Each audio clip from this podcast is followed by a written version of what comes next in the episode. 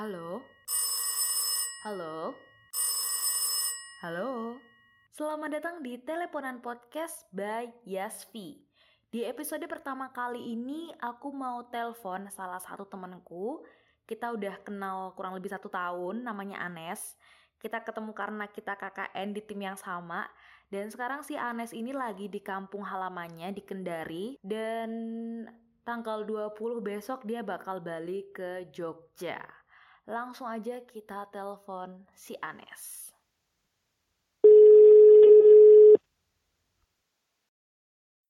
Halo Anes, Hai Yas, Kendari aman nggak? Maksudnya eh, situasinya kayak gimana sekarang di Kendari? kayaknya lebih aman dari daerah lain sih kalau misalnya dilihat dari berita. Kayak anak-anak juga masih banyak yang apa ya anak kampus di sini tuh masih masih bisa sidang offline, masih bisa masih bisa wisuda, masih bisa wisuda offline. Jadi kayak tinggal social distancing aja tuh loh, tapi masih ada. Oh gitu. Kalau anak-anak sekolah di sana gimana? Anak-anak sekolah? Enggak sih kalau anak sekolah emang nggak masuk.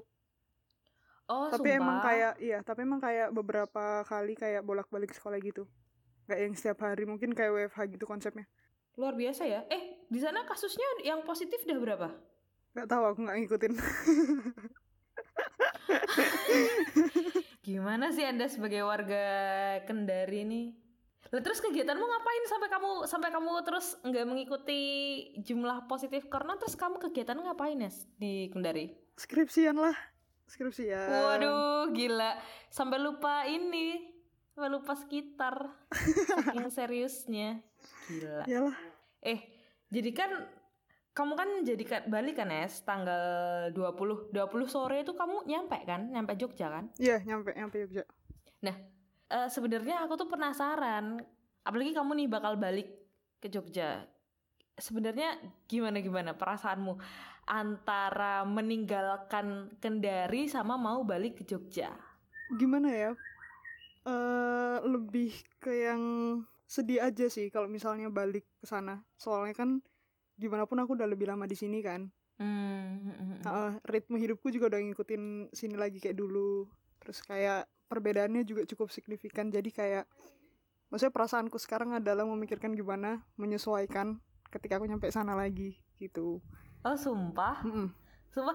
Eh btw, apakah kan kamu kamu ada teman-teman teman-teman sesama rantau nih? Apakah memang teman-teman sesama rantau itu merasakan hal yang sama? Memang mereka merasa, aduh aku kalau balik Jogja itu yang pertama terlintas adalah adaptasi gitu. Mm-mm. Kebanyakan kayak gitu sih kalau misalnya emang jauh apalagi kalau eh, teman-teman di luar Pulau Jawa kan. Soalnya kan agak beda dari segi bahasa, dari segi eh, makanan juga. Terus kayak eh, apa ya hubungan antar orang tuh juga beda gitu. Jadi itu sih paling Oh, kamu udah berapa lama sih di Kendari dari balik Jogja? Udah lima bulanan coy. iya sih, kalau itu adaptasi nggak sih butuhnya? iya itu tuh kayak udah kayak ngejalanin satu semester di sini terus liburan di sana.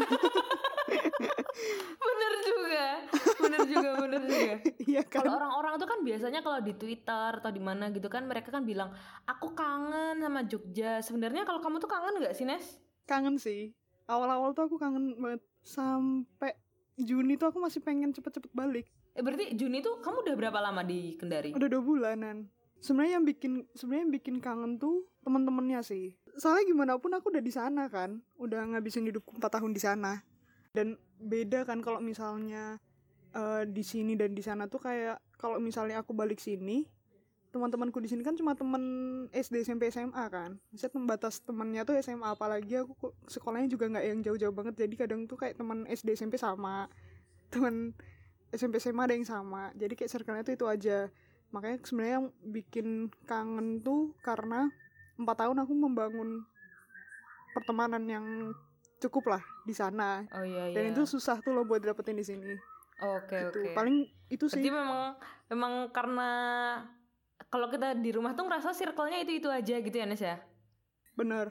Oh, makanya ketika di Jogja tuh kayak ada perasaan baru yang ingin apa ya kayak ada ada rindu tapi rindunya lebih ke teman-teman ya karena memang baru yang baru di Jogja menurut kamu adalah teman-teman yang baru gitu ya.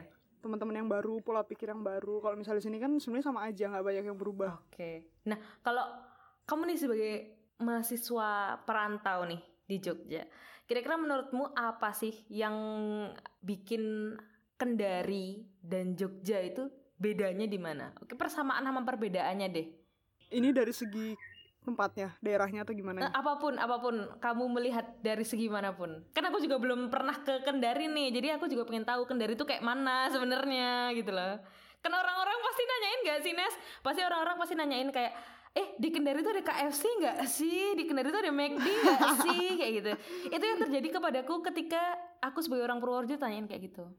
Kendari sama Sorong tuh sama aja. Kita sama-sama pernah ke Sorong kan? Iya iya iya. Ya sebenarnya Kendari sama Sorong tuh sama aja. Nggak yang beda signifikan. Kalau mau dilihat beda signifikan tuh antara Kendari sama Makassar kalau emang mau dilihat dari kemajuan.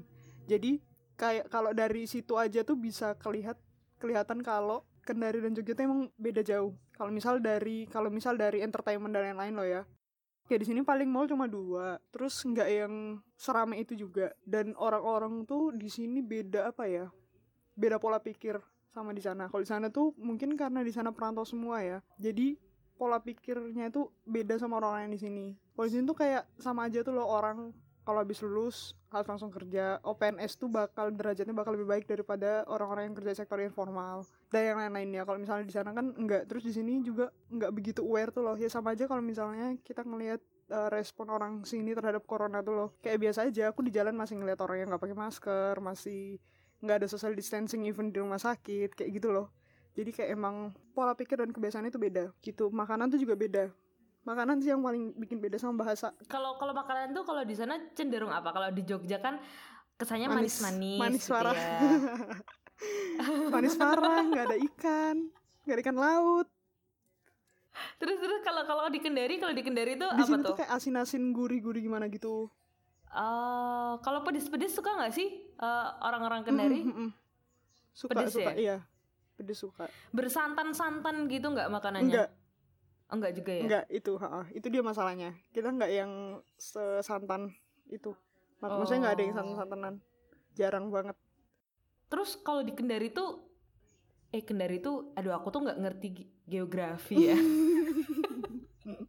Tapi itu tuh memang ini po eh, pinggir apa namanya maksudnya mereka punya eh, komoditas ikan Iya. gitu po Kendari ini. ya jadi di sini oh ya ini juga beda tahu nama-nama ikan tuh juga beda di sini dan di sana Eh, walaupun walaupun bentuknya menurutmu sama. emang sama cuma namanya beda Oh oke contohnya. misal kayak ikan bandeng kan bandeng kan di sana kan namanya nah kalau di sini tuh ikan bolu beda kan kue-kuean. Oke oke. Nah kayak gitu-gitu tuh nama-nama itu tuh cukup bikin susah tuh loh penyesuaian-penyesuaian apalagi kalau kita waktu awal-awal nyampe sana Oh oke. gitu. Jadi kayak awal-awal ke sana tuh juga yang bingung kayak misal mau ngomong ada ikan bolu nggak ya? Eh bukan ternyata namanya bukan ikan bolu kayak gitu loh. Terus kayak banyak banyak bahasa juga yang beda. Aku pernah sekali semester satu itu kan Mm-mm. sama teman-temanku. Mm-mm. Terus kayak naik motor terus aku bilang "Eh, jangan lupa weser kiri. Mereka bingung apa weser kiri. Nah kayak gitu-gitu itu penyesuaiannya sih. Kalau misalnya di sana tuh laut atau pantai tuh cukup jauh kan. Maksudnya kamu harus ke daerah Oh, oh, oh, bener Gunung Kidul. Iya kan Gunung Kidul, Bantul dan lain-lain Heeh. kan. Kalau di sini tuh bener-bener deket banget. Kayak ya udah jalan tuh Wah. kamu bisa ngeliat laut di samping-sampingnya. Jadi tuh kayak kayak butuh penjelasan juga ketika kamu di sini tuh healingnya untuk ngeliat laut. Di sana tuh agak Hmm. jauh buat ngeliat Dan laut. kamu sebagai orang Kendari kan terbiasa healing itu ngelihat laut ya. Tapi di Jogja nggak ketemu nih. Bener. Nah makanya kayak gitu-gitu tuh adaptasinya agak susah juga. Jadi kayak nyari muter otak lagi gimana ya cari healingnya karena nggak bisa ngeliat laut gitu. Soalnya kita nggak biasa kan kayak misal healing jalan-jalan di mana di mall di mana. Soalnya kita kan emang cuma satu kan. Terus kayak biasa aja gitu. Oh, gitu. Eh, BTW tadi kamu kan bahas bahasa ya, Nes. Kan kamu dari Kendari nih. Terus kamu Hmm. juga mengalami Hmm. apa ya, adaptasi bahasa di Jogja. Kalau aku ya, kalau aku jadi kamu, aku sebagai mahasiswa rantau, terus aku ngelihat orang-orang Jawa gitu kan banyak. Ih, minder gak sih aku gitu. Kalau aku sih kayak gitu. Kalau kamu kayak mana? Dulu menghadapi situasi itu. Eh, enggak sih, mungkin aku bukan tipe yang suka membandingkan aku sama orang lain kalau emang beda banget kan. Jadi itu bukan suatu masalah sih. Apalagi apalagi sebelum berangkat aku juga udah paham konsekuensinya. Dan ditambah sebenarnya aku tuh awal kuliah nggak yang membangun relasi sama teman-teman kuliah. Jadi aku tahun pertama tahun pertama tuh masih full eh, bareng sama teman-teman daerahku Mhm. gitu. Jadi aku tahun pertama tuh bener-bener sekos bareng teman daerahku. Ada apa-apa sama teman daerahku. Jadi nggak yang sering beraktivitas sama teman-teman kuliah. Oh, oke oke. Nggak intens tuh loh. Paling ketemu cuma di kelas. Nah itu tuh kayak eh, mindernya tuh enggak. Tapi mungkin kayak apa ya? Being left out tuh loh. Soalnya ini sih. Kalau aku ngelihat karena tahun pertama itu aku bareng teman-temanku yang teman daerah, itu tuh ngerasain perbedaan selera humor dan lain-lain sama teman-teman di sini. Jadi eh teman-teman di sana. Aduh, teman-teman di sini. Jadi tuh kayak kayak bedanya tuh di situ. Jadi kadang tuh aku nggak bisa masuk ke apa ya, ke obrolan-obrolan teman-teman kelas. Lama kelamaan juga apa ya udah jadi terbiasa juga, jadi setara. Malah sekarang anehnya udah nggak satu frekuensi sama teman sini. Soalnya udah udah lebih sering udah lebih sering di sana kan. Nah, tadi kan kamu kebanyakan cerita dukanya nih, kayaknya duka-duka di Jogja gitu ya. Tapi tapi aku jadi ngerti gitu loh. Aku malah jadi ngerti ternyata ada perspektif yang kayak gini karena kebanyakan aku denger baca orang-orang meromanti- meromantisasi Jogja itu yang kayak ih Jogja tuh penuh dengan kerinduan, angkringan dan sebagainya gitu kan. Kalau kamu ada nggak sih suka hal yang kamu kenang banget di Jogja itu kayak gimana sih? Eh mungkin karena aku, Aku nggak sih? Aku hal yang paling berkesan nggak sih dari Jogja? Siapa kamu? Iya juga sih. eh apa ya mungkin karena aku jarang main sih ya aku tuh kalau mau meromantis me- meromantisasi Jogja tuh paling cuma sekitaran UGM Hmm, contohnya. kayak di sana tuh suasananya beda tuh loh kan itu deket kampus kan istilahnya mm-mm. jadi aku tuh juga aku tuh juga di sini tinggalnya deket kampus ya Oh gitu. Jadi kayak masih lingkungan kampus gitu ya? iya jadi universitas terbesar di Sulawesi Tenggara itu tuh di Kendari kan Mm-mm. karena Kendari ibu kota nah aku tuh deket sama kampus itu kayak cuma cuma lima menitan sampai tuh loh Kayak Visipol Mirota gitu. iya kayak gitu gitulah Ah, Pokoknya oke. deket oke. jadi aku bisa tahu kan kehidupan di sekitar kampus di sini dan sekitar kampus di sana tuh ya aku bisa membandingkan lah. Soalnya aku sama-sama tinggal deket-deket juga kan. Yang bikin kangen tuh sebenarnya daerah di deket kampus tuh loh. Soalnya apa ya yang bikin nggak tahu ya aku tuh kangen Jogja karena kesibukannya. Di kafe aja tuh orang bisa melakukan banyak kegiatan. Hmm. nah aku tuh suka kayak gitu. Soalnya di sini tuh enggak di sini tuh orang kalau ke kafe tuh nggak belajar nggak yang Hmm. rapat nggak yang apa tapi di sini tuh orang ke kafe ya udah pada main PUBG main game Oh. apaan gitu kan soalnya di sini kan juga akses internet kan nggak sebagus di sana kan kalau di sana kan ya gini aja deh simpelnya di sana tuh semua kosan tuh rata-rata pakai wifi Iya. paling beberapa yang enggak Heeh. ya kan di sini tuh enggak Mm-mm. di sini orang jarang banget kos-kosannya ada wifi makanya jadi Hmm. eh, mahasiswa-mahasiswa tuh yang butuh hiburan tuh malah ke eh ke kafe-kafe gitu. Hmm. Nah jadi tuh kamu nggak bisa menemukan orang-orang belajar. Makanya ketika kangen sama suasana Jogja tuh nggak bisa ditemuin di sini karena beda. Jadi itu sih Hmm, oke, menurutku oke. yang bikin kangen tuh Hmm. itu kayak apa ya sapaan-sapaan juga di sana tuh orang-orang menurutku ramah-ramah tuh loh. Bukan yang ramah banget sampai gimana gitu, tapi di sana tuh orang care tuh loh. Mungkin karena di sana sendiri ya. Jadi kayak ketika ada orang yang ngajak ngobrol atau apa tuh kayak berasa seneng tuh loh. Ya sesimpel kayak gini deh. Kamu kalau beli beli sesuatu di sana tuh penjaganya tuh kasirnya tuh pasti ngomong makasih. Hmm. Ini di sini tuh enggak. Kalau di sana tuh simple thingsnya bener-bener dihargain. Itu sih biasanya ngangenin dari Jogja tuh. Kalau aku kesibukannya sih menyenangkan. Oh, oke. Setelah kamu ngomong barusan tuh aku jadi mikir kayak eh, apa karena orang-orang rantau nih di Jogja tuh sendiri akhirnya jadi lebih mendalam karena ya kamu mencoba memaknai Mm-mm. banyak hal akhirnya kan gitu. Iya, Oh menarik loh, ini menarik loh, beneran loh. Apakah karena aku sendiri di sana, jadi semua hal yang dekat aku terasa begitu bermakna gitu? iya benar. Sama aja kayak gini deh ya. Kalau misalnya kamu nanya orang-orang Jogja pasti mereka biasa aja. Soalnya mereka emang tinggal di Jogja. Iya iya. Ya sama aja aku mungkin ngerasa Kendari biasa aja karena aku tinggal di sini tapi mungkin ada orang-orang yang ngerantau dari luar Kendari juga pasti merasa Kendari sangat menyenangkan istimewa dan lain-lain kan nggak tahu kan soalnya perasaan sendiri tuh bener-bener apa ya membuat kita melihat banyak hal sih memaknai banyak hal juga kayak kalau kita makan. Nah ini juga sih, ini juga saya aku suka dari Jogja. Di sana tuh orang jalan sendiri tuh biasa aja. Mm-mm. Di sini tuh nggak biasa.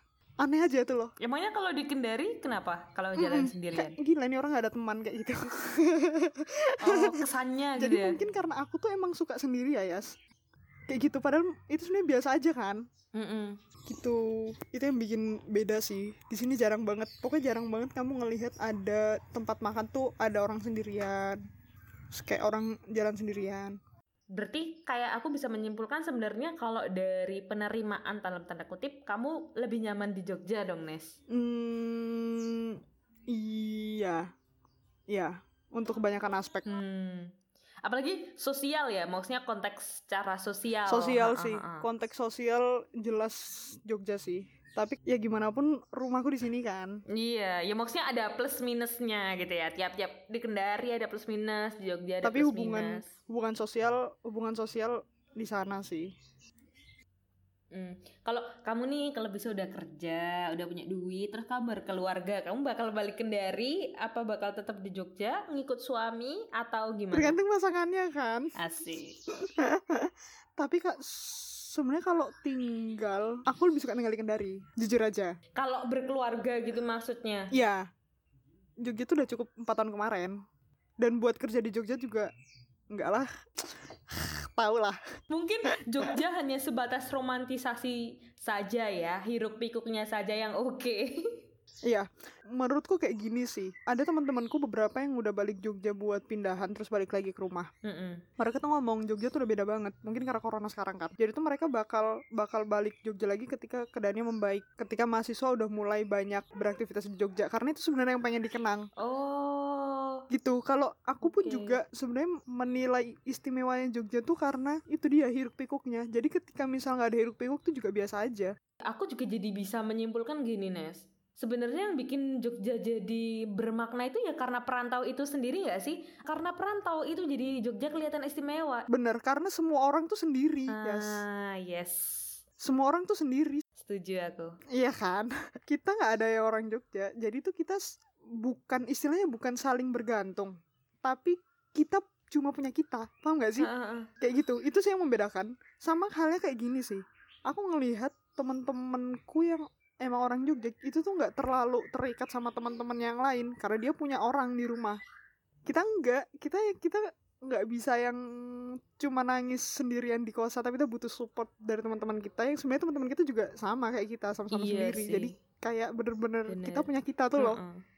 nah itu makanya kenapa sebenarnya yang bikin aku khawatir pulang ke Jogja tuh sekarang karena teman-temanku tuh udah dikit itu itu sebenarnya yang bikin aku khawatir balik tuh Mm-mm. kayak karena emang sebenarnya yang aku suka dari Jogja tuh orang-orangnya terus karena orang-orang pada sendiri itu walaupun kita nggak temenan ketika di jalan kita ketemu orang tuh orang-orang tuh saling bantu Benar. Benar, benar. Iya kan? Iya gak sih kalau dulu tuh awal-awal kita ngelihat orang menggambarkan romantisasi Jogja tuh katanya sudut-sudut Jogja yang ini bla bla bla bla. Iya. Bener ya. Aku aku jadi dapat poinnya tentang romantisasi Jogja ini. Wow, keren keren, keren keren. Eh, berarti terus kamu balik Jogjanya itu tanggal 20-nya juga itu. Mm 20. Eh kita ke Art Jog lah. Aku belum pernah sih ke sana sama sekali. Aku pikirnya aku nggak pernah sama sekali.